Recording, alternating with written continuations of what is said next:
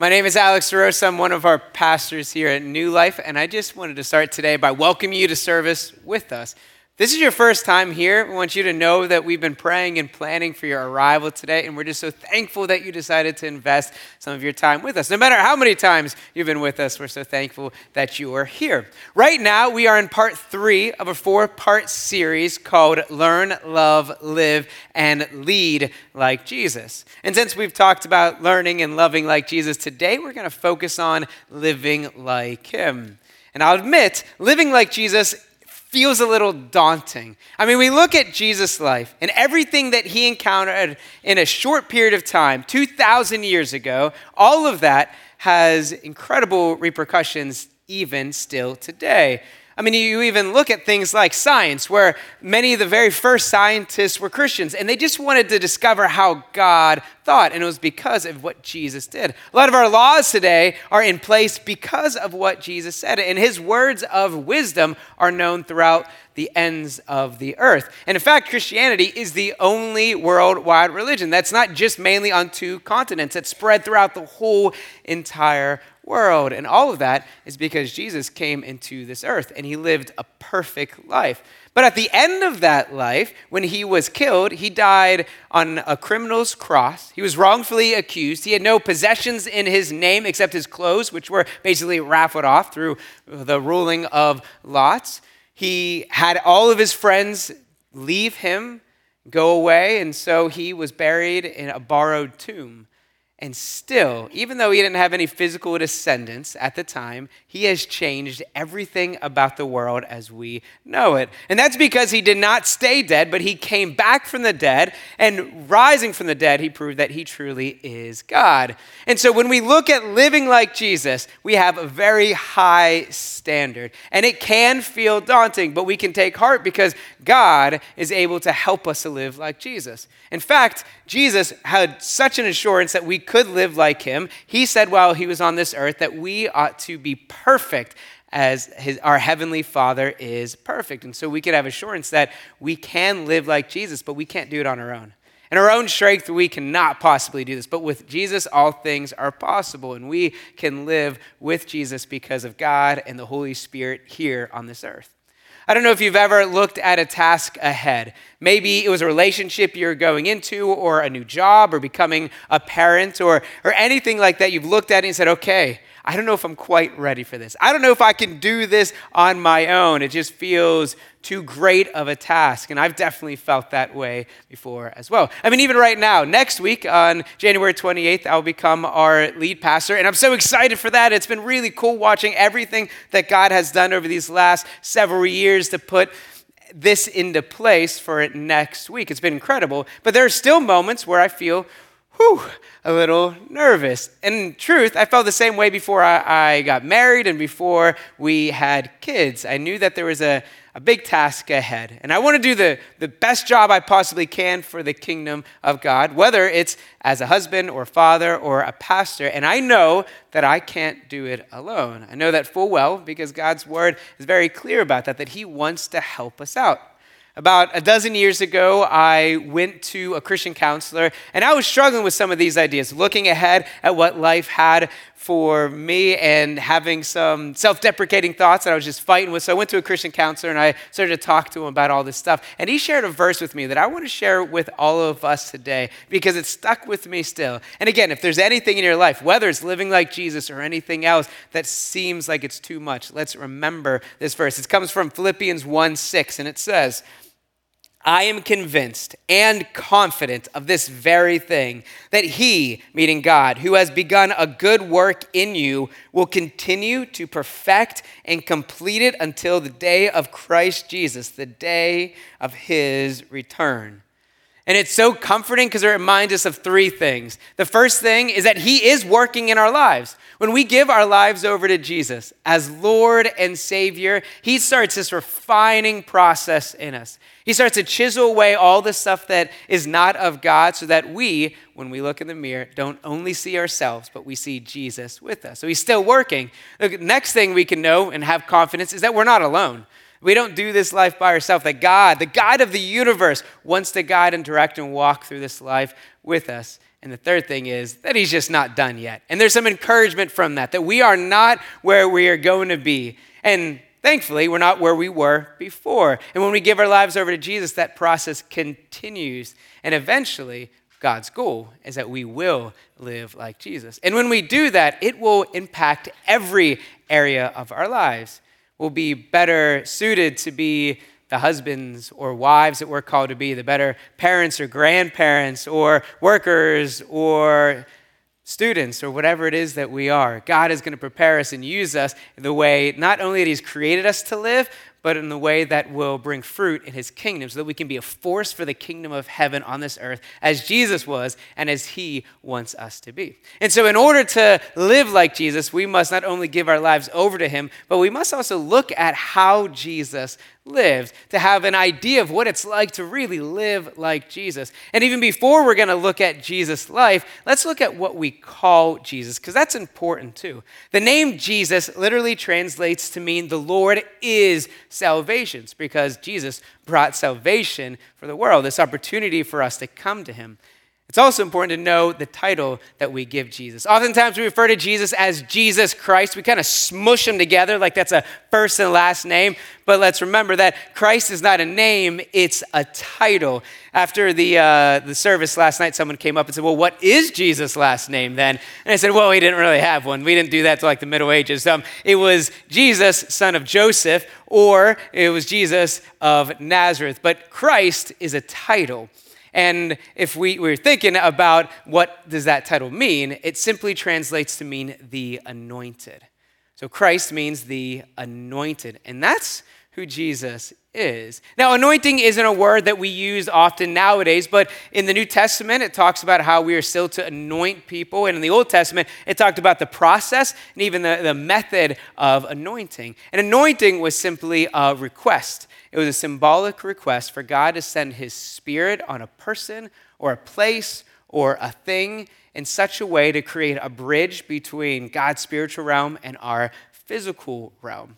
So, for instance, when someone became a priest, they were anointed because they were supposed to represent God to the people and the people to God. When a king was coming into power, he was also anointed for the same exact reason because he was supposed to be an ambassador for God to the people and represent people to God. Even priests, whenever they would be coming, whenever they become a priest, their clothes would be anointed. And sometimes a place would be anointed because God did something miraculous or glorious. He showed up in some incredible way that people wanted to remember it and know that God had moved in this place. And so they anointed it. And when you anoint something, generally what they would do is pour oil over something. That was the process. And it wasn't any random oil. There's actually a recipe in the Old Testament, if you ever want to look it up. It's in Exodus chapter 30 for what this anointing oil was like. And it was a base of olive oil. Then it had a, a bunch of stuff in it that harkened back to the Garden of Eden.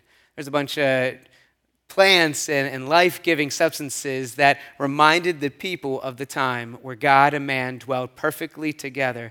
And God breathed his spirit into humans to make them like God.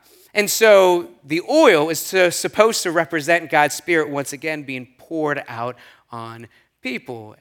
And why this is important for Jesus is because it was foretold that someday someone was going to come and have the Spirit of God poured on them in such a way that they would be the anointed. And it was referenced as Jesus was going to come. And They didn't know the name Jesus yet, but they did call him the Messiah. And we've heard the name Messiah before, potentially around Christmas time. We sing about Jesus as Messiah. And Messiah really is just the Hebrew word for the anointed. So, Messiah, Christ, the anointed, all the same thing. And we see Jesus become anointed when he was baptized. Jesus' disciple Matthew talks about this process in Matthew chapter 3, verses 16 and 17. It says this. After his baptism, as Jesus came up out of the water, the heavens were opened, and he saw the Spirit of God descending like a dove and settling on him. And a voice from heaven said, This is my dearly loved Son who brings me great joy. Normally, we talked about how oil would be poured on people to anoint them. It was a representation of the Spirit of God. But in this case with Jesus, we didn't, God didn't need oil, didn't want to use oil. Instead, he wanted to send his Holy Spirit directly upon Jesus. to anoint him, to fill him, and make him that bridge between heaven and earth. And that's what Jesus did. He represents us to God and went through the earth and represented God to the people. Peter, one of Jesus' disciples, later on was talking to a group of people who were not Jews, but he was helping them to understand that God came for them. That Jesus, fully God and fully man, came for everyone, for the world. And after Peter talked, the Holy Spirit did descend upon them as well. And this is how Peter describes the baptism. And you know that God anointed Jesus of Nazareth with the Holy Spirit and with power. Then Jesus went around doing good and healing all who were oppressed by the devil, for God was with him. And after Jesus' anointing, his ministry kicked off. In fact, we don't see an occurrence of Jesus doing a miraculous work before his baptism. There's something important about the fact that he was anointed by the Holy Spirit. And sometimes when we think of his miracles and the way that he lived, we can think, well, okay, sure, Jesus could do that. He's God after all, but I can't do that we got to remember what Pastor Chris said in week one. And if you weren't here, I'd encourage you to, to watch that on the app or the website. Pastor Chris talked about how Jesus was emptied of himself when he came to this earth. So, an anointing process was necessary for him to live out this, this reality of being the anointed one, the bridge between heaven and earth. And so that happened. And then after that, Jesus went around and he spoke with such authority that he amazed everyone. And he cast out demons and he healed people and he walked in this close relationship with God and he was always aligned with the will of God. He lived in a way that most people never get a chance to live, and that's with God every single moment of the day. And Mark, one of the, the writers of the four Gospels, he wrote the Gospel of Mark, detailed a little glimpse of what a life like Jesus is. He talked about Jesus in Mark chapter 1, verses 32 through 39. We're going to see what it's like um, to live like Jesus. That evening after sunset, many sick and demon possessed people were brought to Jesus. The whole town gathered at the door to watch. So Jesus healed many people who were sick with various diseases, and he cast out many demons. But because the demons knew who he was, he did not allow them to speak.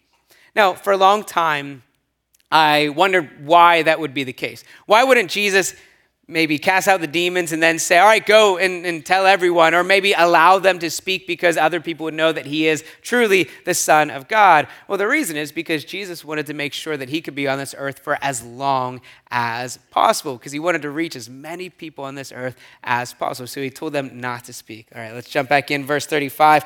Before daybreak the next morning, Jesus got up and went out to an isolated place to pray.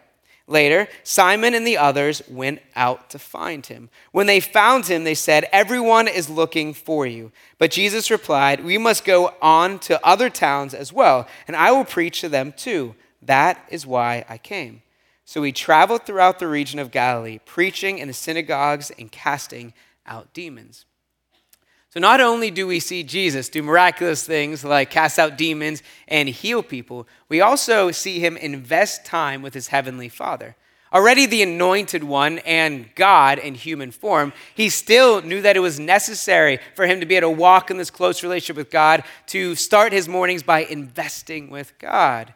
And if we want to walk in step with God on this earth, we must do the same thing, just as Jesus did to invest time listening and speaking with God and reading His Word. And because Jesus had this close relationship with God, he did something that I find very difficult. He knew exactly when to say yes and when to say no. You see, these people came to him and they had just experienced the day before Jesus and his miracles. And they came to Jesus and said, Can you come back to us? And that wasn't a bad request. They liked Jesus. And Jesus could have said yes, because again, it wasn't necessarily evil, but it wasn't the plan that God had for him. Now, in our human minds, we'd say, well, sure, I'd go back there. I mean, Jesus went plenty of places where they didn't want Jesus, and so it might have seemed like a no brainer go back to where people want you. But Jesus knew that the best plan that God had was for the world to know who God is and who Jesus is and why he came. So Jesus went to more people, and then it was recorded by Mark that he got to share the good news and more demons were cast out. So we got to see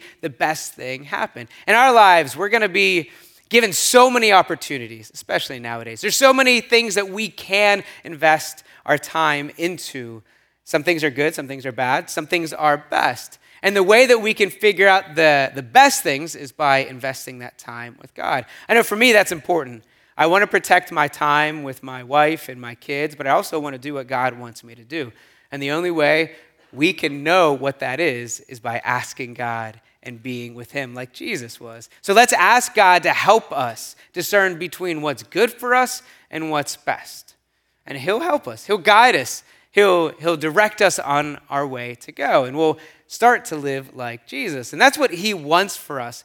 And he demonstrated that with his disciples. He helped his disciples to live like him on this planet. While Jesus was here, he could have done every miracle he wanted to do, but a lot of times he equipped his disciples to go out and do the miracle so that they could learn to live like Jesus. One time, Jesus sent his disciples, and they went to a nearby village and they cast out demons and they healed people, but all in the name of Jesus.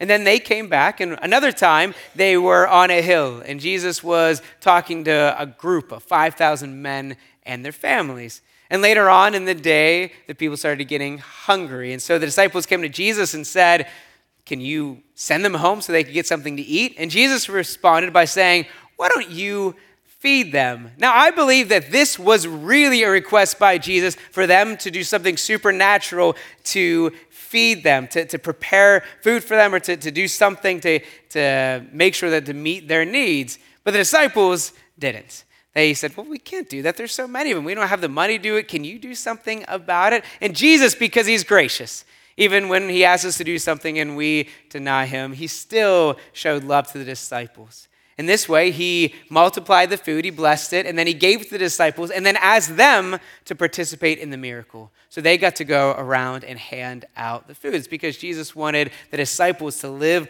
like him then and then when he was in heaven. And this is what he told them. He told them before he ascended into heaven that the Holy Spirit was with them, but soon the Holy Spirit would be in them. The anointed one was telling the disciples that they would be anointed someday too, so that they can live like Jesus. And the same promise is for you and me today. The Holy Spirit is available for us to fill us up, to anoint us in such a way that we can live this life like Jesus. And this brings us to our take home point. The one point that this message is, uh, is all about, the, the one thing that I would love for us to leave and apply to our lives today. And it's this when we're anointed with the Holy Spirit, we can live like Jesus. When we're anointed with the Holy Spirit, we can live like Jesus. I know, again, we talked about at the beginning, it can feel daunting, but God has made a way, and we don't do it by ourselves. The Holy Spirit can empower us to live like Jesus. And his disciples did this. Once Jesus ascended to heaven, they waited. And the Holy Spirit descended and poured into them. And they were baptized in the Holy Spirit. They were anointed by the Holy Spirit. And then they went and lived the supernatural life. They walked in the plans of God. They knew where to go. In, in Jesus' name, they healed people and they cast out demons. And they spoke with such authority that people were turned away from their sin and turned towards Jesus. And through that, they were even tortured and they were able to withstand it because of the Holy Spirit being with them. They were transformed from normal people to people who could live like Jesus. And that same transformation, God wants to have done in our lives as well.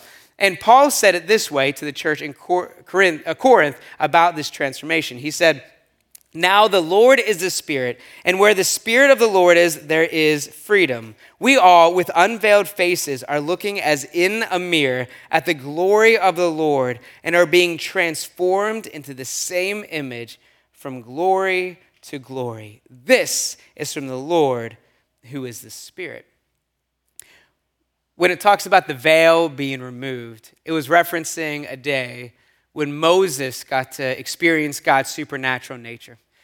And when he got to experience that, he went back to the people and they were terrified because they could see the glory still upon Moses' face. And so he had to wear a veil to kind of protect them from that glory. What Paul was telling us is that because Jesus has removed our sins when we come to him and he makes us new, we can now experience God's supernatural nature. And in fact, God wants to take us from glory to glory in such a way to transform us into the likeness of his son. And he wants that for his kingdom. He wants that so people will see and know that he is God. And can you imagine? Could you imagine if all of us were filled with the Holy Spirit, we were all anointed, we were living like Jesus in this world, what kind of impact that would have on our community?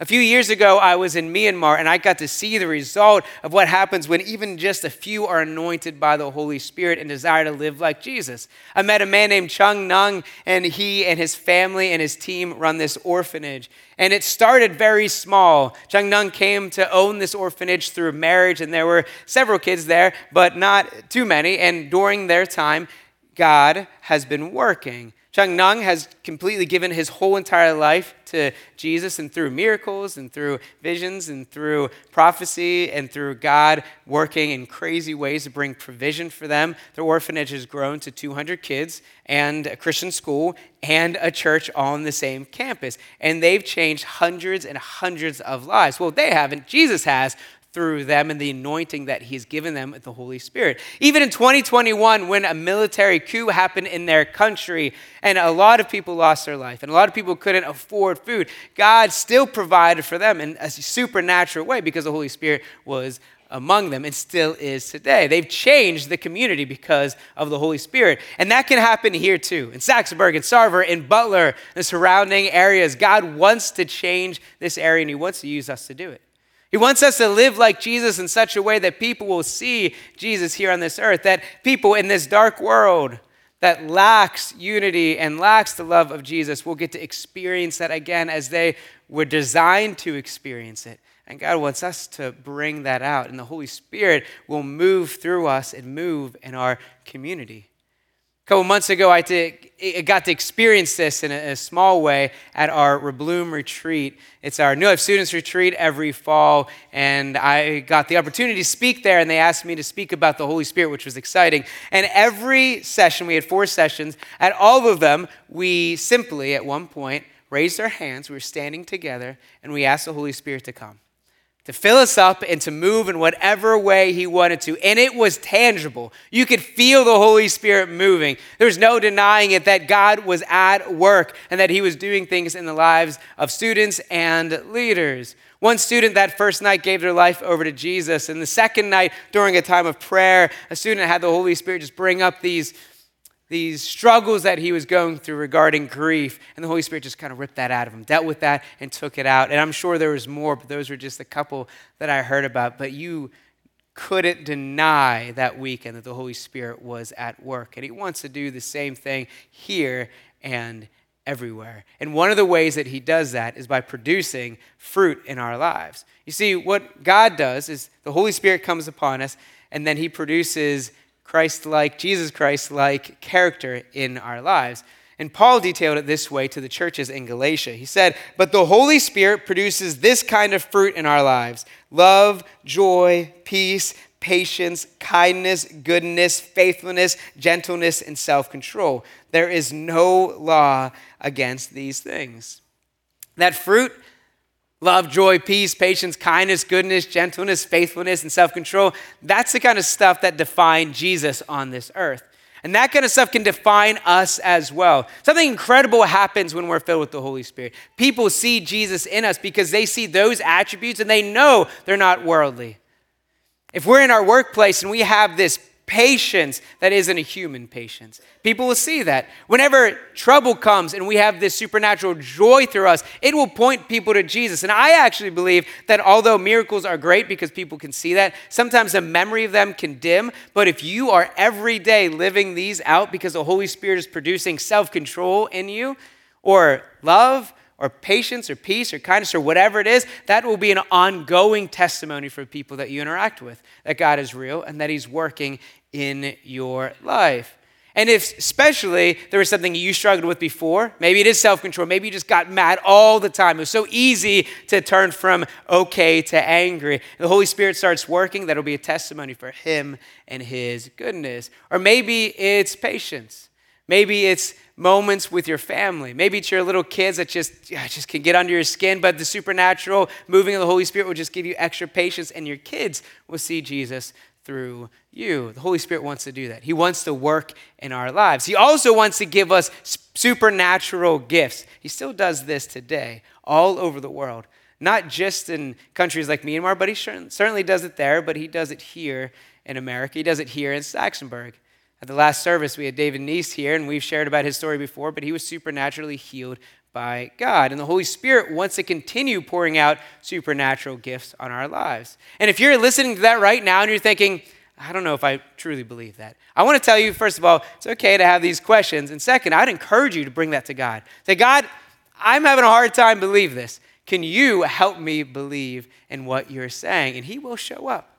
Ask God to move in your life, to show you the supernatural gifts that He talks about and he will. He'll respond. Anytime I have a doubt, that's what I've been just doing. Just God, okay, I don't understand this thing. You help me understand. And he does. And this is what Paul says regarding those supernatural gifts. He said, God works in different ways, but it is the same God who does the work in all of us.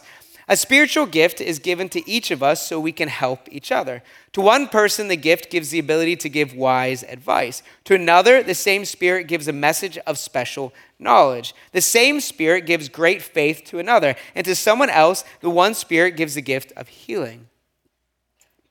He gives one person the power to perform miracles and another the ability to prophesy. He gives someone else the ability to discern whether a message is from the Spirit of God or from another spirit. Still, another person is given the ability to speak in unknown languages, while another is given the ability to interpret what is being said.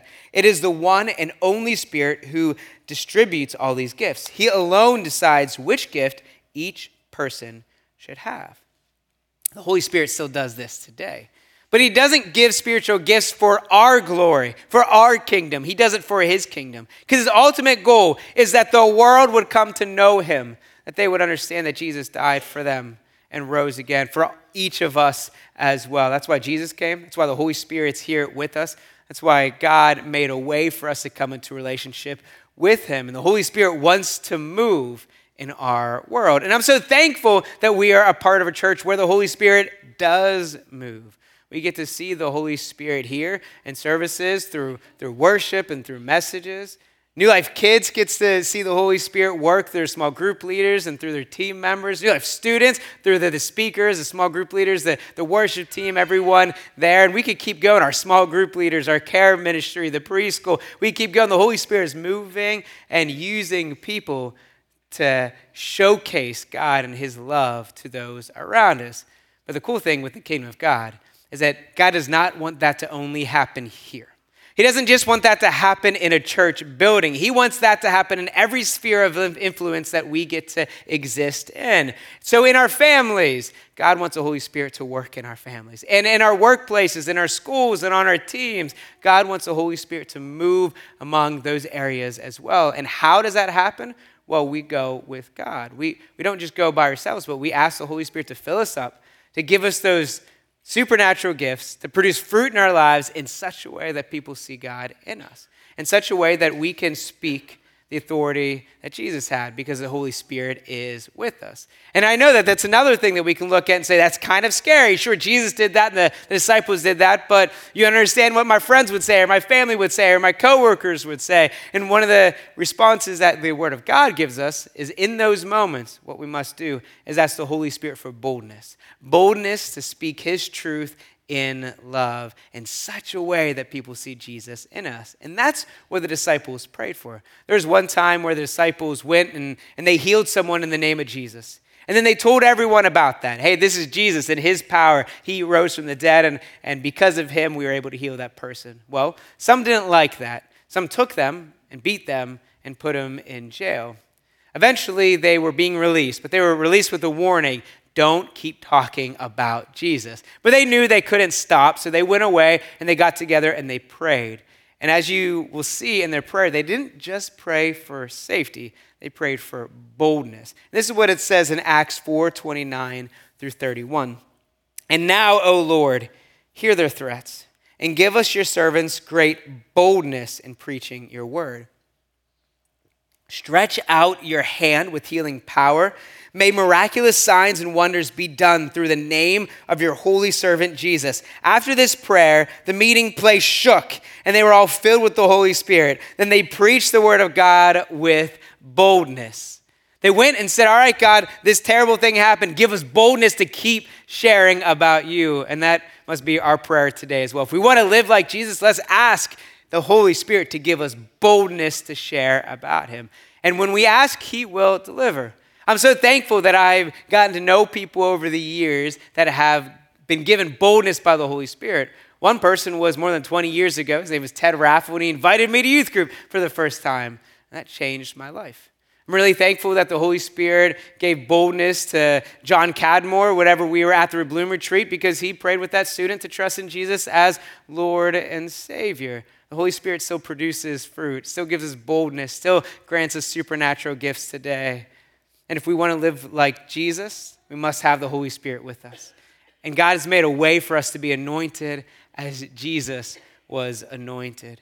And so, how do we live like Jesus? Well, we ask each day for the Holy Spirit to fill us up, to guide us, to transform us from glory to glory, not just for ourselves. I mean, it'll be great for ourselves because we'll be able to look like Jesus and it'll help us in every area of our lives, but for those that we encounter, the communities that we live in, and ultimately so the world can know Jesus. And if we want to do that, we could do that through today's next step, which says, I will ask the Holy Spirit for boldness, supernatural gifts, and fruit each day this week. Let's start our mornings by saying, Holy Spirit, give me boldness, supernatural gifts, and produce fruit in my life. And He will.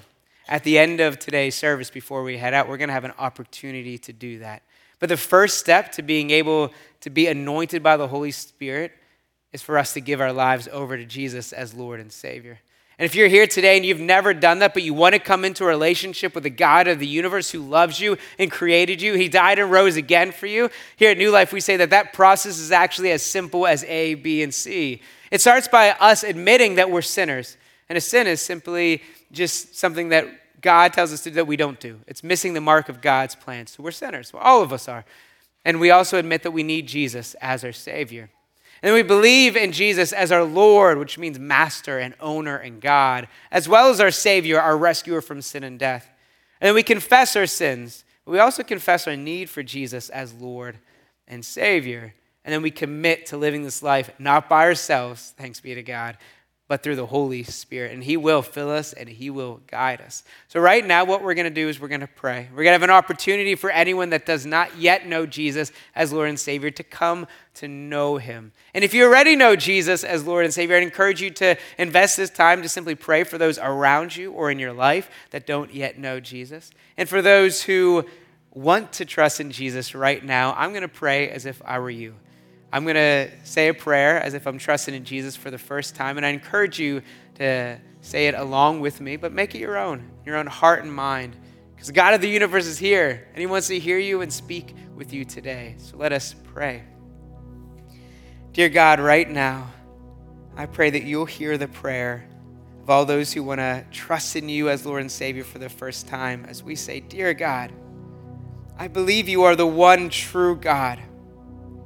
I believe your son Jesus came, died, and rose again for me.